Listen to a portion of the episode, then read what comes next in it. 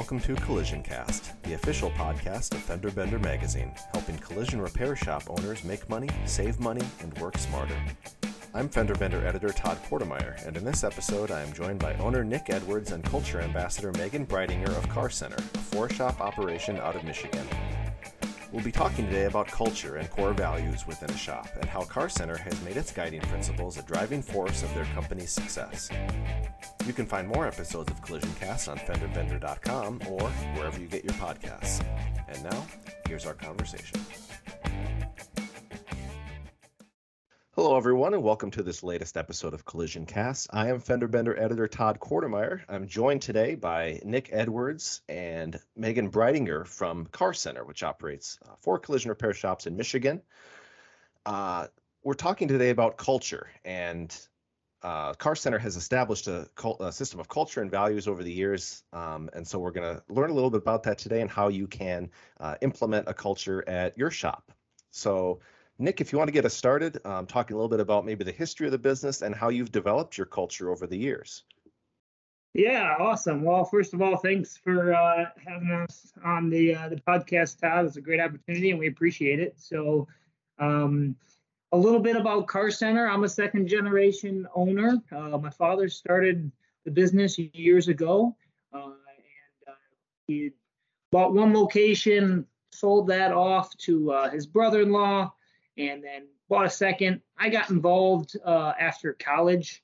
I did uh, personally did some collision work in the back, and uh, really grateful I did that process.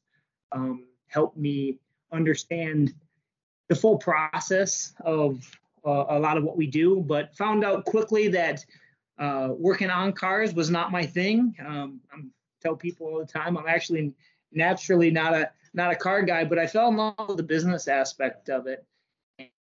And uh, so when I graduated college, I moved up into the office and uh, just viewed it as an opportunity to take a, a great business and figure out how to expand on it. And so over the last several years, uh, we've added two locations, and then I've uh, over the last several years recently phased my dad out and bought several or the the specific locations from him. Um, to uh, what we are now today. So, as you've gone forward in the business, what are some of the, uh, I guess, the things that you really value, that your employees really value, that you've tried to make a part of your everyday culture um, going forward? Yeah, so uh, a big part of it, I think, leadership. Uh, one of the definitions I've heard of leadership that I've always liked is uh, having a vision, but how well you can communicate your vision to the team. So creating a vision from very early on and slowly building the right people and the right team that can get excited about that vision um, has been a piece of it, as well as our core values. And our core values have been uh, literally the core of, of our culture and how we've built our culture over the years. Uh, we established them years ago. Um, it was probably almost a year long process of uh, figuring out what made us great, what we loved about our environment, and uh, they were things that you know my dad had done in his business, um, and uh, things that I wanted to see in you know in my business moving forward. And we just to make them tangible, wanted to get them on paper and spent, like I said, weekly meetings for almost a year, uh, dialing that in, wordsmithing um, them into how we can communicate it best and they've they have been with us for over 10 years now and uh, are the same that where they were when we started and it's it's what we live by here. So how do you maintain that? Uh, i mean you, you set the standard everyone knows you know what the culture is what the values are. How do you make sure that you're never losing sight of that? How do you you know remind employees and you know how do you you know really make that you know the, the guiding principle you know all the time yeah, so there's a lot of specific ways that I would love to get in with, and and Megan here is a huge part of making sure that we do that. Um, but I think it all starts with, uh, you know, many many many companies, or probably the majority of companies, have core values. They probably went through an exercise once, and maybe they even have them posted and listed up on the wall. Um, and you know, we recently did our latest acquisition, and, and the manager's like, "Yeah, I love these core values. We need to we need to post them everywhere, all around the shop." And I said, "Yeah, I love it. We need to post our core values, and that's great. But the magic happens, and we're different when the core values become a part of our daily language, and we're using them specifically in how we conduct business, rather than just being a poster on the wall." And so we have lots of different specific things that that we do and, and megan is a big part of heading up. Um, but the overall the overarching uh, strategy is that it's not just a poster on the wall but it's how we hire how we have difficult conversations how we attack affirmation and and pats on the back. Um, and you know it's just it's incorporated in all of the language of all of our team on a regular basis, and everything constantly gets pointed back to those core values. So is that something that you make customers aware of too? Is it a you know message that hey, this is how we do business. These are the things that are important to us. So you know you can trust us with your vehicle in the same way. Yeah, you know, it's it's funny. We've had we've had that conversation a lot, you know, when utilizing the core values in our marketing strategy. And um, oftentimes I I push back probably more than the team likes. They're like, man, these core values are everything to us. We need to scream them from the mountaintops. And and, and I'm not 100% against it, but the core values feel very intimate to me, and uh, I I view them mainly as an internal uh, tool that we utilize as a family to operate together and to work together well. It's it's what makes us different from you know a culture standpoint, and so we are using them, and we are we do like to tell customers about them, but it's mainly up until this point has been used uh, for us internally as a team rather than as a marketing tool or to gain trust in customers um, how are you, I guess, continually evaluating,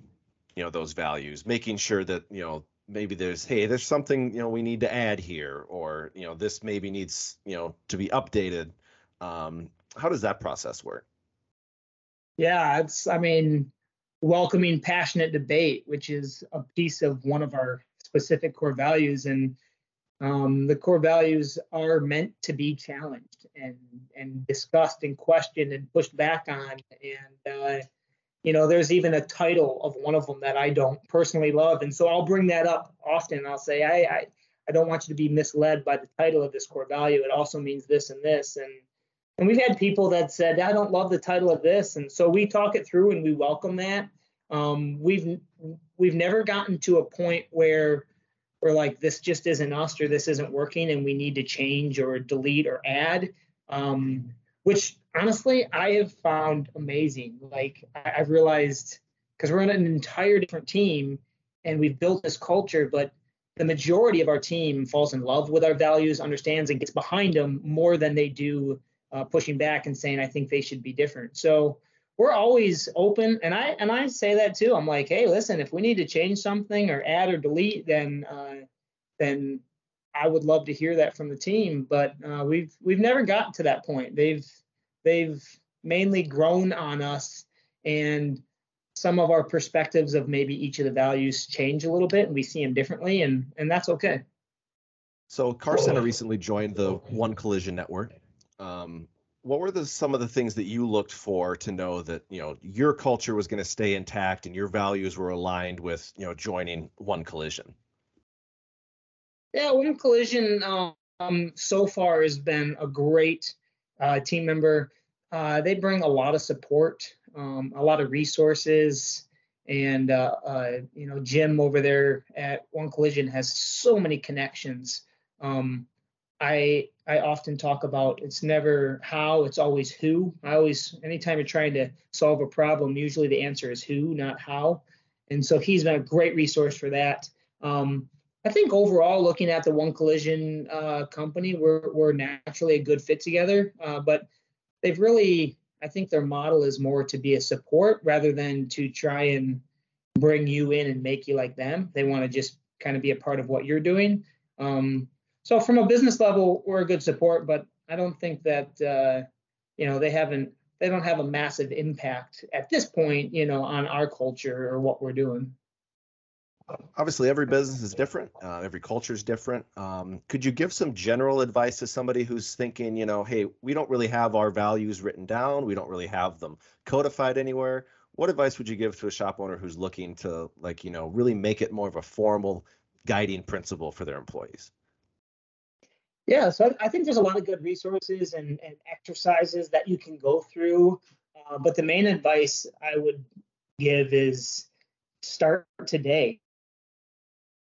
Don't wait and don't overthink it. You're not gonna, it's not gonna be perfect in day one. Like I said, it was almost a year long process before, you know, we spent the money to post it on poster or print it on posters and, and put them up in the shop.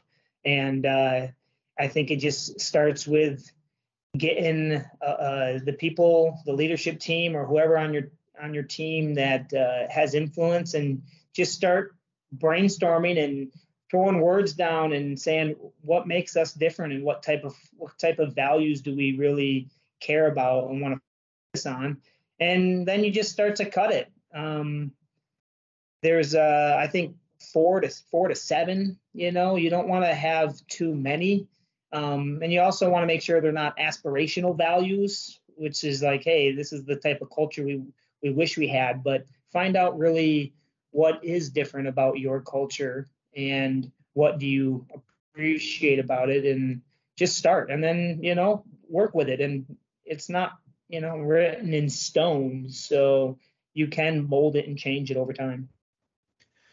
Is there anything else we didn't touch on today that you think is really important for our listeners out there to know about culture and values? Yeah, like I, I said, I think it starts with the the overall u- utilizing it in daily uh, um, conversation, but there is a lot of specifics that we we do. I think affirmation. I'll let Megan touch on it, but I think affirmation is a big point. So, um, how how how do we use core values when it comes to like affirmation and talking to other people?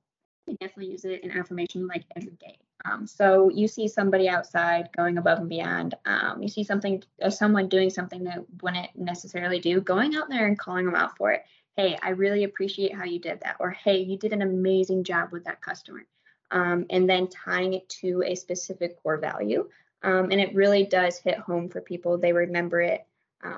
So yeah, I think that's kind of how we tie it in. Yeah.